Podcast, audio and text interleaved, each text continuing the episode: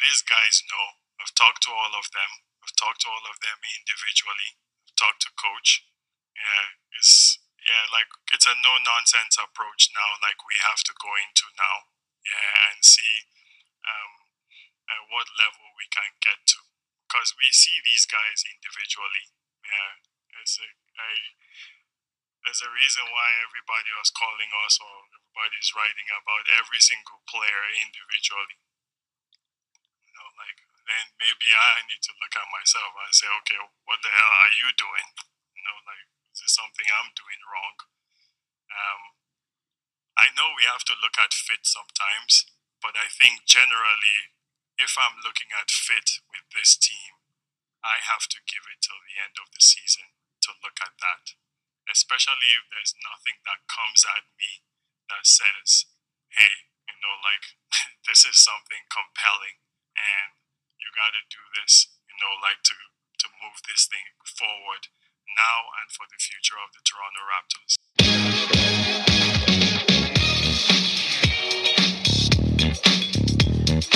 Hey everybody, I'm Brian Dunstan, joined once again by my man Keith Reedon for the N B A trade deadline version of the Puck and Hoop Podcast. You know, since we did a pretty much a hockey-only podcast about the All-Star Game just recently, it's only fitting that with the N B A trade deadline uh, just passing, we focus on hoop, which is what we're doing. Now, right off the top in the cold open, you heard Raptors president Masai Ujiri address a couple of things about his team this season and the trade deadline and the moves or non-moves the Raptors had have made. Um, and so we're going to start with the Raptors, although there were some big deals, one in particular that caught our eye today. We're going to talk about the Raptors because, hey, the reason why we started this podcast was to support our local teams, and the Raptors are our local team. So, Keith, you heard what Masai had to say. What did you make of what uh, what the president had to say about what the Raptors did or did not do at the trade deadline? Well, you know what? I always thought that the Raptors should add, but at what cost? And it seems that Masai wasn't willing to pay a big cost to add. And when I mean a big cost, one of his established stars, I mean, he wasn't willing to depart with these guys. And he wanted to see what they are. And it is funny, like, you know, yesterday I was watching the game and they were making the point that, you know, every time it seems that Pascal has a big game, Fred Van Vliet does not. And every time Fred has a big game, Pascal does not. Now, I didn't fully agree with that, but I did note, like, you know, yesterday, you know, Fred had an okay game. Pascal had a really good game, you know? So, um, yeah, I guess, you know, the main thing is, is to take these remaining games, see what you have, uh, see what you can move. I mean, a lot of these guys are on, you know, their contracts are expiring, right? So you're going to have to make some tough decisions.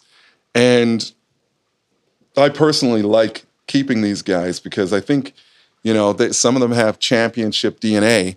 And, uh, you know, I was actually kind of in an argument today with a few Raptors fans, and they're telling me that, you know, Fred is overrated, Pascal's overrated, and they're rated highly. Yeah, they're rated highly because they're what we see and they're what we have, and we tend to inflate what we have. And I said, you realize these guys were big parts of an N B A championship a few years ago when they were relatively young players in the league. And so what I made of what I made of what Masai said was that he still fully believes in the core, and he fully believes that you had to add pieces. I did think that he sounded a little puzzled as to why this team doesn't play better together for more prolonged stretches. And I mean, I think we've, I, I've told you before, we've been spoiled with this team. When stars have been out, they just seem to to roll, you know? So this year, that hasn't been the case. But uh, you and I both thought this Western uh, road trip they just got off of, you know, we'd be both happy with, you know, four and three. Or we'd, we'd, be, we'd be ecstatic if they they won that road trip, and they did. So maybe that played a part in his decision-making as well. What do well, you think, I'm not Brian? sure I agree with uh, the road trip having a big impact on Masai's decision-making about where the Raptors are at this season. But I will agree with you on this, that uh, he has to take the rest of the season, as he said, to assess just what he has with this team. Because, look, there's that argument that this market tends to overinflate the value of the players, uh, no, most notably Pascal Siakam, uh, O G Anunoby, Fred Van Vliet et al. Look, that's ridiculous because first and foremost, those are the players that every other contending team were asking about. Now, were they giving up enough to make Masai even consider trading them? Absolutely not, because he didn't do that. But to say that their value is overinflated in this market, it, it speaks to a level of um, misunderstanding, I think, among some people, because there's no question that each and every one of those players we, I just mentioned would add something large to any type of contending team in this season. Now, one of the things that I, I really, that really struck home with me that Masai said is whether there's a fit here with the four main pieces he's talking about: Gary Trent Junior, Pascal Siakam, O G Anunoby, Fred Van Vliet. And I'm going to throw Scottie Barnes in there to make it a quintet because he's a big part of the Raptors' future. And that's the question that he's juggling with. Maybe he misread this team in this season, as I've called it a lost season, because the Raptors seem to have lost whatever it was they had in the ten years that Masai's been there, Tampa tank year notwithstanding. Um, they've lost something this season. And is that due to fit? He still has yet to determine that, which is why I understand him not making any big moves at the trade deadline. Now, the one move the Raptors did make is pretty significant on a number of levels. I think we should talk about that. In acquiring Jakob Poeltl, the former Raptor, who they sent to San Antonio with DeMar DeRozan as part of the Kawhi Leonard deal, has been reacquired for a first-round protected pick in twenty twenty-four and subsequent second-round picks in uh, years after. So getting back Jakob Poeltl for the Raptors, obviously bringing back a player they're very familiar with, addresses the need of having a rim-protecting seven-footer. But there's more to Poeltl's game than just being a rim protector. He's a, to me, he's kind of a cog on offense. The guy is a very underrated passer. He's a completely unselfish player, and he does all the dirty work. And for my liking, Keith, a player like that puts other players in their proper slots because now you have a guy who's willing to subjugate his game to a certain extent so other players can flourish. And he'll do the things that are necessary, you know, make that cut when he has to, uh, go to the offensive glass when he needs to, make that secondary pass to the guy who's making the better pass to get a guy a better shot. That's what Jakob Poeltl brings to the team. And there's an an effervescence or a type of spirit he has that was evident when he's with the Raptors. And even though we didn't get to see a lot of San Antonio games in this market, I watched quite a few on on the uh, on the streaming services. And I'll tell you, in the time since he's been with the Raptor, this guy has learned a few things, as most players do when they go to San Antonio, about how to play the game of basketball. So he's bringing that together with his previous experience with the Raptors. I think it's a great move by the Raptors. Is it enough to make them a serious contender in the playoffs? Maybe not a serious contender, but they're definitely going to be in the playoff mix if uh, things keep going the way they are. What do you make of that? So this is it. What I what I make of this is uh, the E S P N uh, sub-headline was Poeltl is coming home. And that's the reason I like this move. There's reasons I don't like this move, but that's one of the reasons I like this move. He came up as one of the bench bunch for the Raptors. He played with a ton of energy, and I think he can play with the energy that the Raptors need to play with to be successful. Um, so that's that's the main reason I, I I like it. I also like it that him and him and uh, Pascal Siakam are close friends and still do some training together in the offseason. So it's always good to have that camaraderie on your team because if you bring somebody in trade deadline, which is, you know, I'd say sixty-five percent of your season is already over, there's always concerns that they may not have the right mix. It might take you, you know, five, ten games to get that mix. And I think he'll fit in well with that mix. The only other, my my concern is I've heard people saying, oh, you know, now we got a seven-footer to battle Joel Embiid. And, you know, I'm not, my concern isn't really his size, really isn't him battling Joel Embiid. But again, wh- when I watch the Raptors, there is times when I wonder, do they have an identity? I talked to you about this before, and I was saying during the, you know, at times I'm, I'm wondering who's going to make the decisions down the stretch. To me, I, I have to wonder, okay, you, you were going six nine, now all of a sudden you got a seven-footer. He's a pretty good rebounder. You, you have to fit him in. How does he fit in? Where does he fit in? I want to see this passing. I want to see him. Is he is he going to play six nine, but in a seven-footer's body and maybe play some defense, hopefully protect the rim? I'm I'm not sure. I mean, does the game change with him in? And more importantly for me, Brian, is does what the Raptors want to do change? Well, well let me let me interject and educate you a little bit here, Keith, about Jakob Poeltl. One of the reasons why he was such a, a highly sought-after draft pick coming out in his draft year, gosh, what was it, five years ago now? No, seven years ago, I guess, is simply this. He's a seven-footer who can move his feet. He's a very good defensive player. So that whole Project six nine thing, with I, I, I'm not sure I really buy into that. Um, whether he can fit into that scheme, absolutely, because he's the type of defending seven-footer who can get out and get back well enough as at the size of seven feet. And is he a rim protector? The guy's a very good shot blocker. We've seen that with the Spurs, and we saw that most notably when he's with the Raptors as part of that bench squad. He is he a game-changing type of player?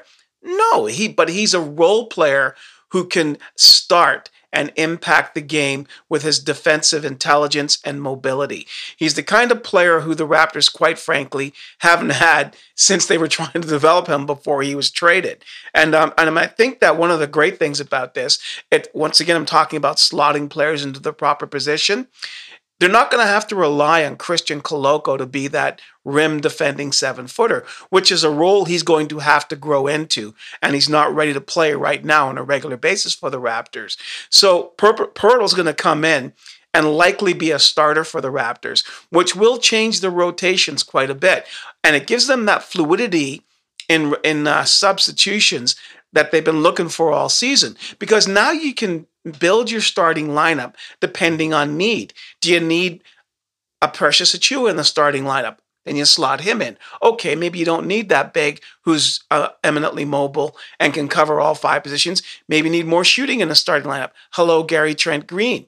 Or you can bring him off the bench. That fluidity with the lineup that Past, or, uh, Jakob Poeltl allows the Raptors to have is something that's going to make a big difference in how they play going forward. And I think that's going to be immediate because, as you said, there is no problem with fit here. He's going to come in and be, as the E S P N headline said, at home with this player, with this team, and this franchise. It's an important thing to note too, Keith, that uh, one of the big things about making trades at this point in the season, as you said, what, sixty-five percent of the season is done, is how a team can come together when there's been big dynamic changes, which we will talk about with other teams, specifically in the West, coming up in a few minutes here.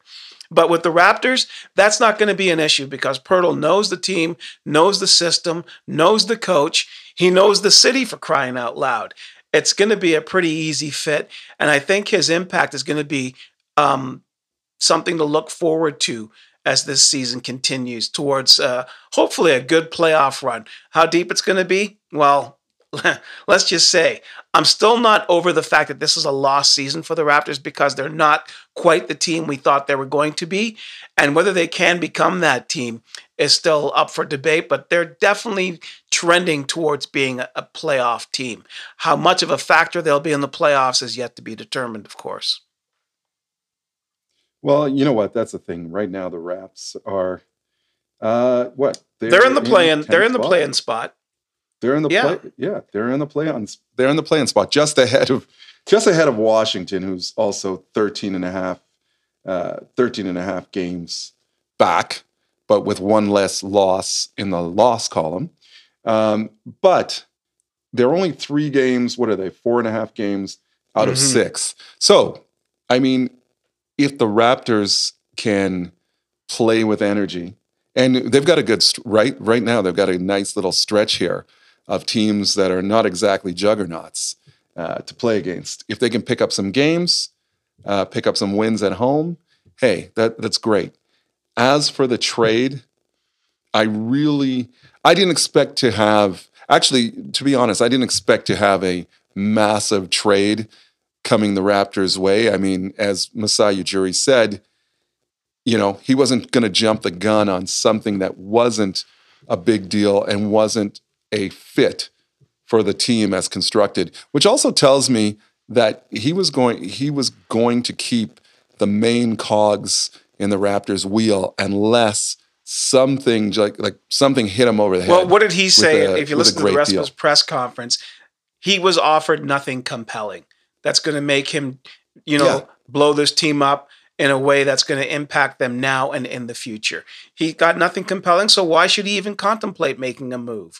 Uh, kind of all makes sense when you think about it. And look, as you said, Keith, there's no reason for them to make any move at this point in the season anyway, despite the trade deadline just passing. There's more options available in the offseason, and it gives them a greater field to pick from and to choose from. And also, they're going to have to make some decisions based on the contracts that are coming up in the offseason with some of their unrestricted free agents. Yeah. You know what? I, I, to be honest, I wouldn't have minded. There was some, uh, there were some veteran guards to be had, and I'm still worried about Fred, Fred Van Vliet. I well, mean, based on, me, based on honestly, what? Because for the last three weeks, he's probably been the Raptors' um, best player. So there's not a lot oh, yeah, to worry yeah. no, about no, there I'm right not, now. I, I'm not... I'm not worried, and I'm not worried about his performance.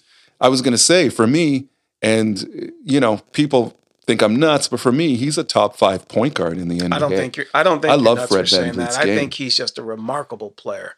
Remarkable, yeah. Yeah, I, I think he's. I but the only thing that can stand really and uh, that worries me with him is, as I've said many times, is the high minutes.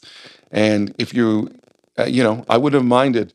You know, bringing someone in just to steal a couple of minutes from, from in the point guard spot.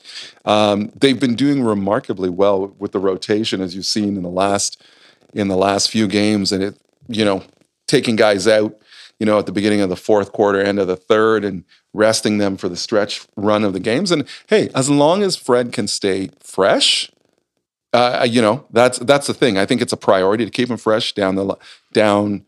Uh, as you're trying to make up ground. Absolutely. Because I think this Raptors team are poised to make up some ground.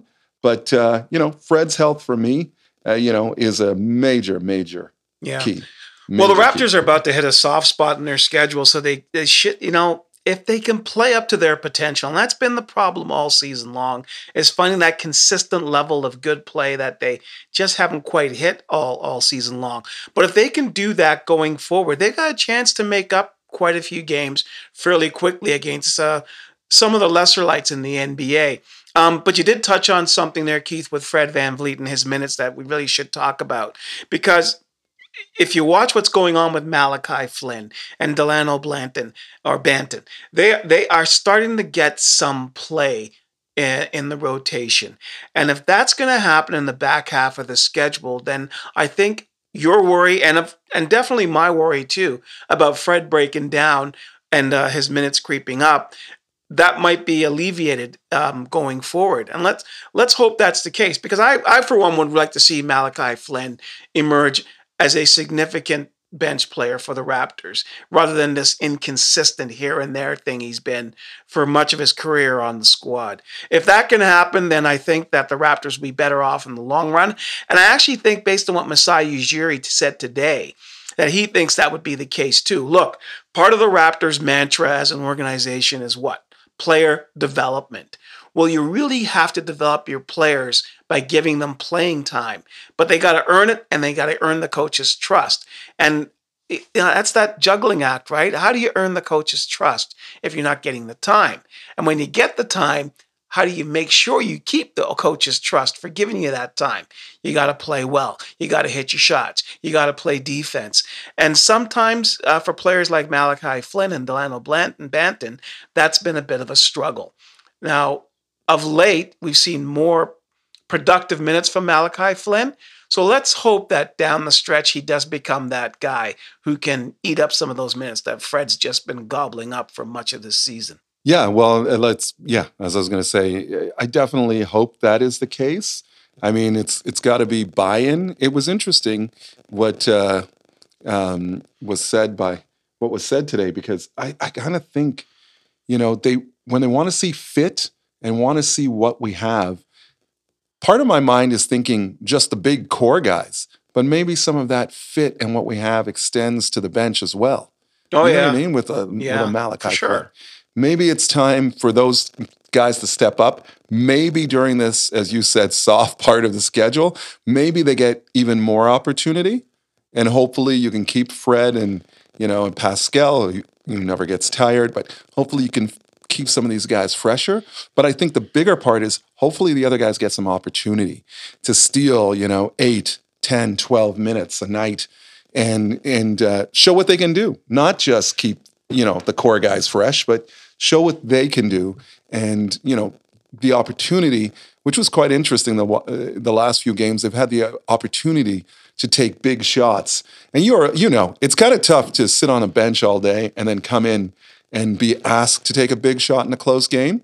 But, you know, you've seen a Malachi Flynn. What I love about the guy is he's he's not no. shy. If the shot is there, he takes that big looping uh, three-pointer that pretty much hits the rafters. But, you know, he's not afraid to take it. So hopefully in this stretch, as you said, they get opportunity. And I want to see that. I, I really want to see that, because I think going forward, even if you are going to make off-season moves, You you got to see what you have behind these guys as well, right? Unquestionably. You know, I, I know you're trying to make the playoffs, but you got to know what you have if you think you may move on from, from a player. I'm getting a little ahead of myself, but I, I think hopefully that opportunity is spread out throughout the lineup is really what I'm trying to mm. say. Well, that's as good a place as any to wrap up our look at the Raptors at the trade deadline. Jakob Poeltl comes home, and that's going to be a good thing for the Toronto Raptors. Well, you know, they weren't the only team that was somewhat active at the trade deadline, and I think that uh, we should take a look at some of the moves that were made as uh, we're seeing the end of one supposedly super team in the East, and now we see the birth of apparently another super team in the West, because on the heels of Kyrie Irving being traded to Dallas, Kevin Durant was traded to the Phoenix Suns to join Chris Paul, Devin Booker, and DeAndre Ayton. So he goes from the detritus of one supposed super team to the rising sun of another super team in Phoenix. Kevin Durant just seems to, man, find a way to go to great teams. Can you believe this? Hey, Brian, I don't think I've seen a bigger trade at any trade deadline in any sport yeah. ever. That's how big I think yeah. this is. I, I couldn't, I, I, could, I was searching my memory banks. Like, maybe Shaq, what, in two thousand four, didn't he get traded? Was it two thousand four? Shaq. Was he traded? Yeah, that Shaq. That was the last, that was the I, only, I that's the only thing I think that can come close to this. Like, put it this way, before Kevin Durant got injured, what were people M V P. Saying that he could be this year? M V P. The Nets had won, what, thirteen in a row? nineteen. Six. Yeah, I was going to say seventeen of nineteen, thirteen yeah. in a row. And and Kevin Durant was shooting uh, during that stretch. He was shooting sixty percent, Brian. That's insane. Over, yeah, shooting sixty percent. He's shooting fifty-six percent for the whole mm. season, you know? And he was way over. He was at, what, thirty-five, thirty-six points a game in that yeah. stretch. So, I mean, a guy that you're talking about as an M V P, and I know, obviously, there are other factors. Other mm-hmm. factors. He wanted to go, you know, but he's still under contract for three plus years. And to have him moved, you know what's funny about the Nets is I was watching them play with Cam Thomas and some of their other young guys, and I was thinking to myself, you know what, even without Kyrie, maybe when Durant comes back, you know, these guys can these guys can still make a run in the East. I mean, I, I believe what what are they in right now? Are they in are they in fourth right now in the East or th- or I think third? They're still in third. They're I think they're barely clinging on. No, wait a second. They're no, they've no, dropped down. They're actually in fifth. They're in, they're in fifth, fifth. Yeah. But they're but they're but they're tied. You know, the N B A standings. They're they're tied with Cleveland in the loss yeah. column. So yeah, I was you know I was thinking when Kevin Durant comes back, uh, which he's supposed to come back even maybe next week or the end mm-hmm. of this week, that you know with with these guys that they have that are showing that they can play, that they can make a run. So yeah, this this was a blockbuster. It's crazy that it happened. You know. In, in the middle of the night when it did, uh, just to add to the shock value. So, because when I uh, when I was looking at my, I woke up and I was looking at my phone at about four thirty in the morning, and I saw the uh, I hit E S P N, and there was this Kevin Durant smiling face in a Phoenix jersey, and I was just like, what? First of all, wow, Kevin Durant smiling like that. But second, he's in a Phoenix jersey. I mean, unbelievable. Like I can't. I can't, you know, the the way that this is going to shake up both conferences, I mean, is is crazy. I know you're you're talking about, is this another super mm-hmm. team? The one thing about Phoenix, what I love about this move is that Chris Paul is desperate to win a championship. He's he's come close, but other thing, and you know, injury, generally waylaid by injury. But he is desperate. You can say that a lot of players, they all, everybody wants to win, but he's desperate. He might be the best player currently playing who's never won a championship. Yeah, I wouldn't argue with that. And I think, and you know who's also desperate to win a championship and apparently was a key player in making this deal come to fruition? How about the new owner of the Phoenix Suns, Matt Ishbia? And talk about making a splash as an owner, bringing in a, you know, one hundred fifty million dollars player onto your roster, putting them well into the luxury tax, didn't care. Said, we got to get this deal done. Make it happen. Because this deal was being talked about and almost did not come to fruition until Matt Ishbia stepped in and went to Joseph Tsai and said, we're going to make this deal happen. Now, they had to give up a lot because Mikal Bridges is a great player. Uh, Jay Crowder got out from under the Suns' uh, feet, and now he's going to be, he landed in Milwaukee as, as part of the uh, trade between the Bucks and the Nets. But it's just unbelievable that a player of Kevin Durant's stature uh, has moved and created another super team in the West with the Phoenix Suns. And I'll tell you something, Keith. That is going to be one of the best offenses we've seen in a long time in the N B A. But who's going to stop anybody on defense? I mean, Kevin Durant's a, an okay defensive player. Devin Booker has yet to break a sweat on defense. And Chris Paul is not quite the defensive player or terror he used to be. So having lost Mikal Bridges as part of the package that went to the Nets, the Brooklyn, or sorry, the Phoenix Suns better have the best offense in the N B A, which it looks like they just might, Denver Nuggets notwithstanding. Um But they're going to need it because they're not going to be stopping anybody with the, the players they have on that roster at this point. Yeah, well, you know how it is, though. They, just like they said when uh, they had the super team of Harden, Irving, and Durant go over, over to Brooklyn, they were just going to outscore everybody. Did.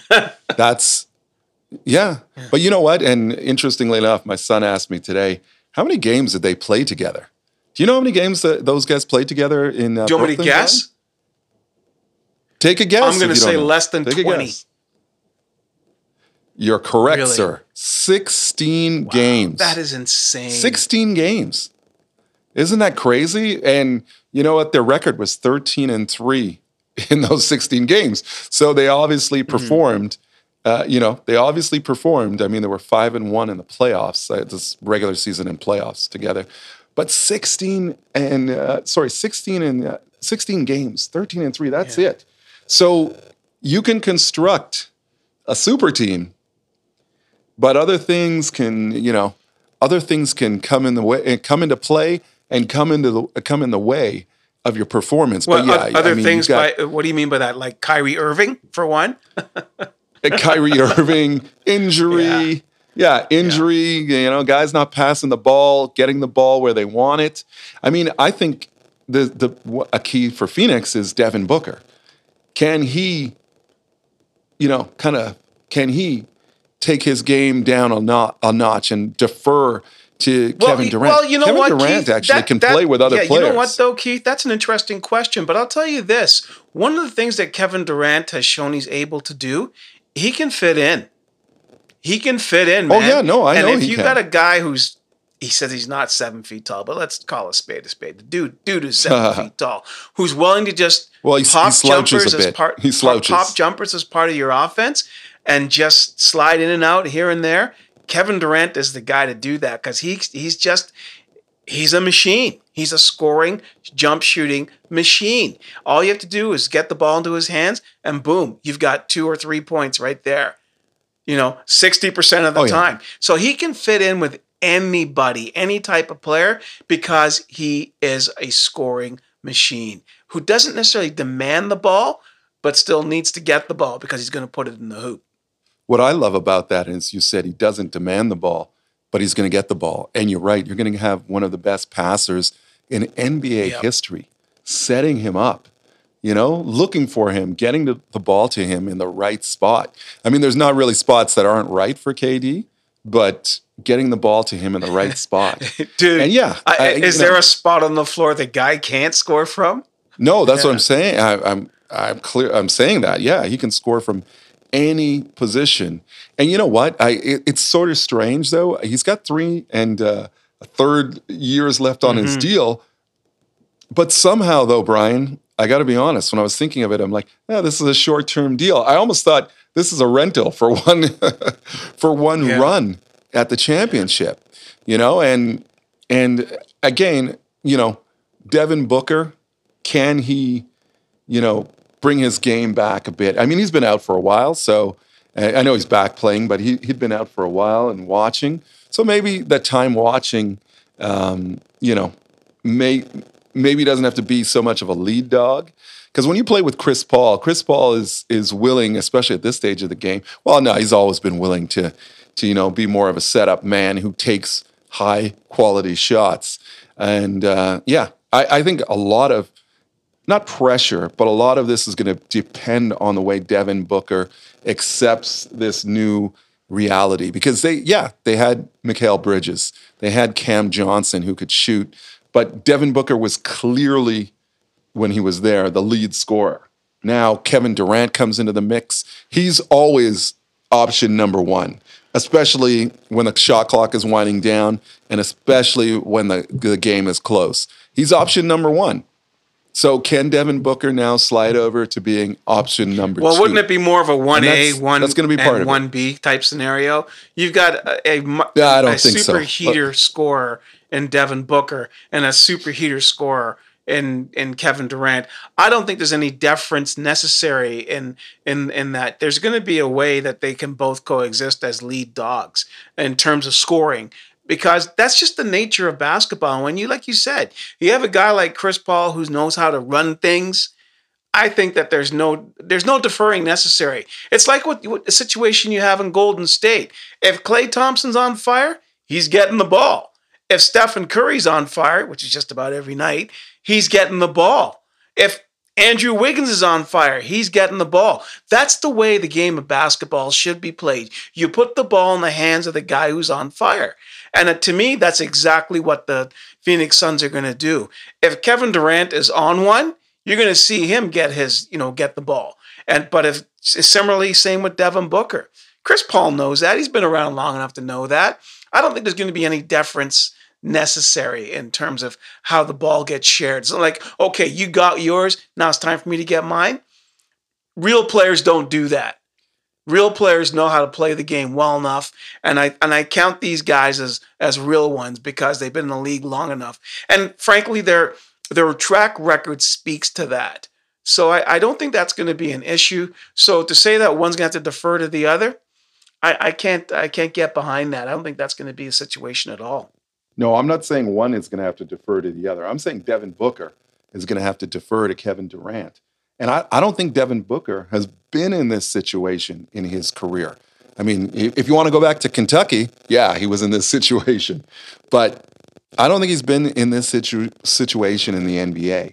Kevin Durant has been, and we see that he's totally willing to take a step back when he needs to for the team to be successful. So, I mean, I, I, I don't know much about Devin Booker. I mean, I, I see he's a... You know, he's. He, they got to the finals. Uh, Phoenix got to the finals a couple years ago. They had that great regular season team last year, only they got bounced by Dallas, right? Uh, in the conference semis last mm-hmm. year. So, you know, this is a big step. What the other thing that out of curiosity is if they win it all, and odds makers have made them the favorite, which I think already. Is ridiculous because um, Denver if, is still out there with the M V P oh, and with hey. a fresh and invigorated looking Jamal Murray. So let's not sleep on the Denver Nuggets, yeah. who we'll get to in a second. Oh no, no, not at not at all. But this is the thing is if they win it all, again, what does this say for Kevin Durant and his legacy? Because there's still that lingering thing that hey, this guy couldn't do it without Steph. Remember, there was that whole thing. Steph couldn't, even though Steph did do it without K D before. But but when they when uh, Golden State won last year, it really cemented Steph's legacy yep. to win one to win it without K D. Even uh, you know, even though he was a unanimous M V P, the only the only person to do that. What does this say about K D if they win it all? Does he? You know what I mean? Is he up there with the LeBron Jameses of the world, with the Jordans? I mean, this will be, uh, you know, it'll be his third ship. But d- does he need to go to a super team? And that's what they're saying. This, this is a win for super teams. It was a loss for one super team and a win for a new well, super team. He, him does he have him to be coming on a super there team makes to it win? A super team. They weren't a super team before he got there, and uh, and I, oh yeah, you know, for and, sure. and that term gets thrown around because of the, the because of the impact that Kevin Durant has. But are they a super team in in reality? Time will tell, I guess. But at, at this juncture, they have the look and the makings of a super team. But super teams are teams that win. You know, at the end of the day, you can't be a super team unless you win. In my books, I, that that that would be part of my definition of a super team. And frankly, Brooklyn had aspirations of being that, never got there for obvious reasons. But uh, Phoenix, they have an opportunity to do just that. I want to change tacks now and, and get away from the whole Phoenix Suns super team thing and talk about a team that is the opposite of that, even though they have one of the best players of all time. And that, of course, is the Los Angeles Lakers.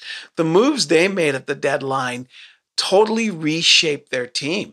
Like, I can't believe they were able to get rid of Russell Westbrook first and foremost. That is an unbelievable move. And the fact that they were able to bring in a guy who can uh, give them some size on the front line. They brought in a shooter in Bones Highland. They brought back D'Angelo Russell as part of that Westbrook trade. It's um, it's the kind of thing that, that everyone's been saying about LeBron James since he came into the league. You put shooters around a guy like that, and he can bring you a championship.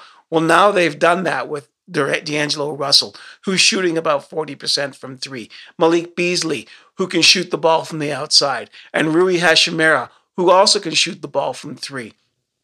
All of a sudden, the future does the, the immediate future for the Lakers does not look so bleak anymore. If you have a like arguably the greatest player of all time, not named Michael Jordan, on your team, and you surround him with a supporting cast that can actually be a supporting cast with Anthony Davis being an interested and uninjured player, doesn't that kind of put the Los Angeles Lakers as one of the scarier teams in the West, coming from the bottom of the pack, and you're going to have to face them early on? That would scare the bejesus out of me. Yeah, you know what? I I was... Uh... surprised, as many people were, that the Lakers were able to move Westbrook. I know we don't talk a lot of money, but the guy's making he's making forty-seven mm. mil, forty-seven mil. You know, so that was that was it. I mean, to get uh, D'Angelo Russell, Malik Beasley, and Jared Vanderbilt, who uh, again a former Kentucky player, I remember him from college as a no-nonsense rebounder type, go get the ball, who I think that everybody needs. And Malik Beasley, I didn't realize, Brian, that he's one of the top five by percentage yes. shooters, three-point shooters in well, the N B A. Well, that's what I'm saying. They, I had they no finally idea. got they got three shooters in the last ten days, including Rui Hachimura yep. with the Russell and, and Beasley. All of a sudden, they've got the type of team that LeBron James can flourish with. This could be a scary situation happening here in Los Angeles with the Lakers. Um, yeah, I, I think it can be. I think another part of What we need, what we need to see is the Lakers playing defense. I mean, I watched them play uh, when LeBron. Shout out to LeBron for becoming the all-time leading scorer in the N B A. I watched most of that game, and it was interesting to me that, you know, they they didn't seem like they could stop anybody. Yep. And they they they didn't seem, which I think a very underrated Bones Highland might be able to help in some minutes mm-hmm. off the bench. You know, this guy, you know, it's it, he's not a well-known quantity, but he's he was such a nice player last season. And in this season, um, particularly, but when uh, when uh, Dame was was out, but as soon as he came, I, I was actually watching and looking at their their roster, looking at the at Portland's minutes, and this guy had some D N Ps in the last, did not play uh, coach's decisions in his last few games, and I was wondering what was going to happen with him, and now I see it. Like he is a tough, he's a tough guard, tough player. Drives the ball. I wouldn't say he's the he's the he's he's a streaky shooter. He's not the greatest jump shooter, but he can put up points. But I I just like the the uh, toughness he brings to the perimeter game on defense, and I think the Lakers really need that actually because I I don't think scoring, especially when LeBron is playing like he is, scoring is their biggest issue. But yeah, of course, you know it's always great to play with outside shooters, and Beasley is going to be huge, but I think they really need to toughen up that defense. And I'm hoping that some of these parts, because you know what? I'm not a Lakers fan, but I'm a LeBron fan. I think it's the league is better. You know, certain players, the league's better when they play better and they get far into the playoffs. I know the league wants it, but as a fan, I want to see that too. So I'd love for them to make a big run here and get into the actual forget the play-in, but get into an actual playoff spot. And with some of these moves, I think you can because you got shooting, but you also got guys who will do the dirty work, uh, you know, on the boards and on the perimeter. I, I think that's just as important as the shooting. Oh, no question. And I'll tell you, their their defensive capabilities begin and end with Anthony Davis. However, with the acquisition of uh, Jared uh, Jared Vanderbilt, Bones Highland, and to a lesser extent, Rui Hachimura, who's a capable defender, they've definitely improved their defensive potential. Whether it all comes together, though, really does depend on the health of Anthony Davis. If he can be a factor like he was, I hate to say it, in the in the in the bubble season, um, it's a completely different ballgame for the for the Lakers. So we'll have to see how things uh, play out with them. But I do like the moves they made to surround LeBron James with some serious shooting.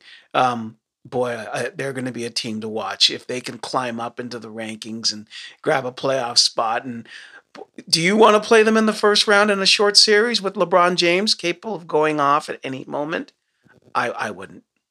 Not a prospect I'd be looking forward to. Yeah, I mean, you never want to, you know, you never want to to play against a guy like LeBron when there's something to really and truly play for. Um, because, you know, he rises to the mm-hmm. occasion. I mean, they've got, uh, you know, I think they're just half a game behind where the Raptors are right now. And I'm wondering if, if the outlook to me, though, so the Raptors largely stood pat. They got Jakob Poeltl. And the Lakers made some moves.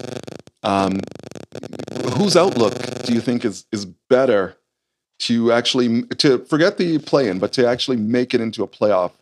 Uh, you know, into the top six. Do you think either team can make it into the top six after the moves or non-moves that they didn't make? Well, I'm glad you brought that up, Keith, because that was exactly how I wanted to wrap this up was because I think both of the teams we're talking about at this juncture, the Raptors and the Lakers, have an interesting last third of the season to look forward to.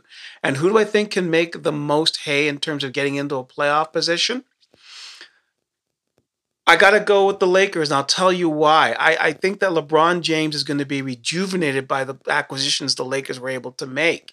Um, I think I said it before, and I'll say it again. If you can surround LeBron James with competent shooting, um, he has the knack for getting to the final. He's done that in his career with teams that have had less talent than he has available to him at this point with the Lakers. Um, but it all depends on Anthony Davis. If he can be a factor, then yes. I think the Lakers will definitely climb up into a playoff spot. Here's one thing, though, about the Raptors and their pursuit of having a found season after foundering for much of the this season, or as I used to say, a lost season. If they want to salvage this lost season, they have that within themselves to do it, because I'm pretty sure it was Pascal Siakam who said this in one of his post-game conferences, press conferences. Um, there's no doubt that they can play with any of the best teams in the league when they're playing at their best. But that's the problem with this Raptors team in this particular season. They have not had great stretches where they've played at their best for long enough to become a factor. And I don't know if that's going to become apparent, even with the addition of Jakob Poeltl, who slots players into proper positions by having him in the starting lineup. Um, even if he does have the impact defensively that he potentially could have, I'm not sure that they've got enough of a runway to get to the point where they are a team that can be a factor. Now, is that possible? Absolutely. Is it probable? I'm unsure of that. So I'm going to go with the Lakers as being the team that climbs into a playoff position, and just hope that the Raptors can do that and salvage something from this lost season. You know what's funny is I I, I think the Lakers obviously added more and more complementary pieces uh, to their, you know, their two main guys. Um, but when I look at the West, the Lakers have a tough hill to climb. And I don't, I don't think it's getting any easier. We just, we just said, you know, Kevin Durant is in the West yeah. now. Kyrie Irving is in the West now. You know, the surprising Sacramento Kings. You know, Memphis has, you know, it, it, it's unbelievable that Memphis hit a hit a hit a bad spell, like two and eight in their last. The curse ten, of Shannon Sharp, and they're still, yeah, exactly. But they're still twelve games. You know, they're playing at an over six hundred clip. They're twelve games above five hundred. Yeah. So the, the Lakers, while I think the Lakers are going to get better as a team, I think that, you know, they might have with, you know, they've got, what, uh, twenty-seven games left. So they've, they've got pretty much one-third of the season mm-hmm. left. Um, so they've got, you know, did they leave it, you know, not the trades, but their move, did they leave it too late? And I'm not talking about making play, uh, the play-in game, because I certainly think that they can overtake the Utahs and the Portlands of the world. O K C looks great, but I think they could even overtake O K C, maybe even Golden State, to make it into the play-in position. But I'm not sure if they can they can make it into into a top six. In fact, I don't think they can make it into a top six. I mean, when you think about it, the Clippers are six right yeah. now. Yeah. And that's a that's a big thing. I mean, Denver, Memphis, Sacramento, Dallas, Phoenix, Clippers. I mean, that looks really daunting. I mean, LeBron put on his cape, has put on his Superman cape over the last what since twenty uh, since his birthday, yep. right? December thirtieth, he's put on the Superman cape. But I mean, this would be a real a real challenge even for him. And I and you're right. Uh, you know, does the brow Anthony Davis stay healthy? Uh, yeah. I mean, that's the only way I think that this team, Anthony Davis, he's going to, let's be honest, he's going to rest some of those twenty-seven games. But I, I think Anthony Davis has got to play about twenty-three of those twenty-seven games just for the Lakers to have a shot at sixth place. And that's that's really the key. Again, I guess both the Raptors and the Lakers, it's the same thing, right? It's health. Coming down to health, you know, can they make a run? You know, and the Lakers, I think, with the Lakers, I think it's it's less about the mix than, you know, have they left it too late? You know, twenty-seven games, do they need to go twenty and seven just to make it to the sixth spot? And is that possible? I think that's pretty much what you'd have to look at, at twenty and seven to make the kind of moves, the ground that they need to do, maybe even higher, maybe even a higher percentage than that. Yeah. Plan. Well, obviously there were more moves made to uh, that trade deadline than the ones we talked about. But for my money, Keith, those are the ones that are the most uh, exciting, most impactful, and the and the ones that make the teams that we talked about, the Phoenix Suns, the Toronto Raptors, and the Los Angeles Lakers, the teams to watch in the final third of the season. So that's it for our N B A trade deadline version of the Puck and Hoop podcast. Come right back here for more from the Puck and Hoop podcast, as we'll have our next full episode coming up real soon. Don't you dare miss it. If you're listening to this announcement, you've made it to the end of another T I Y P Narrowcast. The opinions, views, and statements you've heard on this edition of Puck and Hoop are solely those of the host, guests, and their sources. The purpose of the Puck and Hoop Narrowcast is to entertain and inform our listeners, followers, and subscribers, and to help them form their own opinions. Thanks for listening.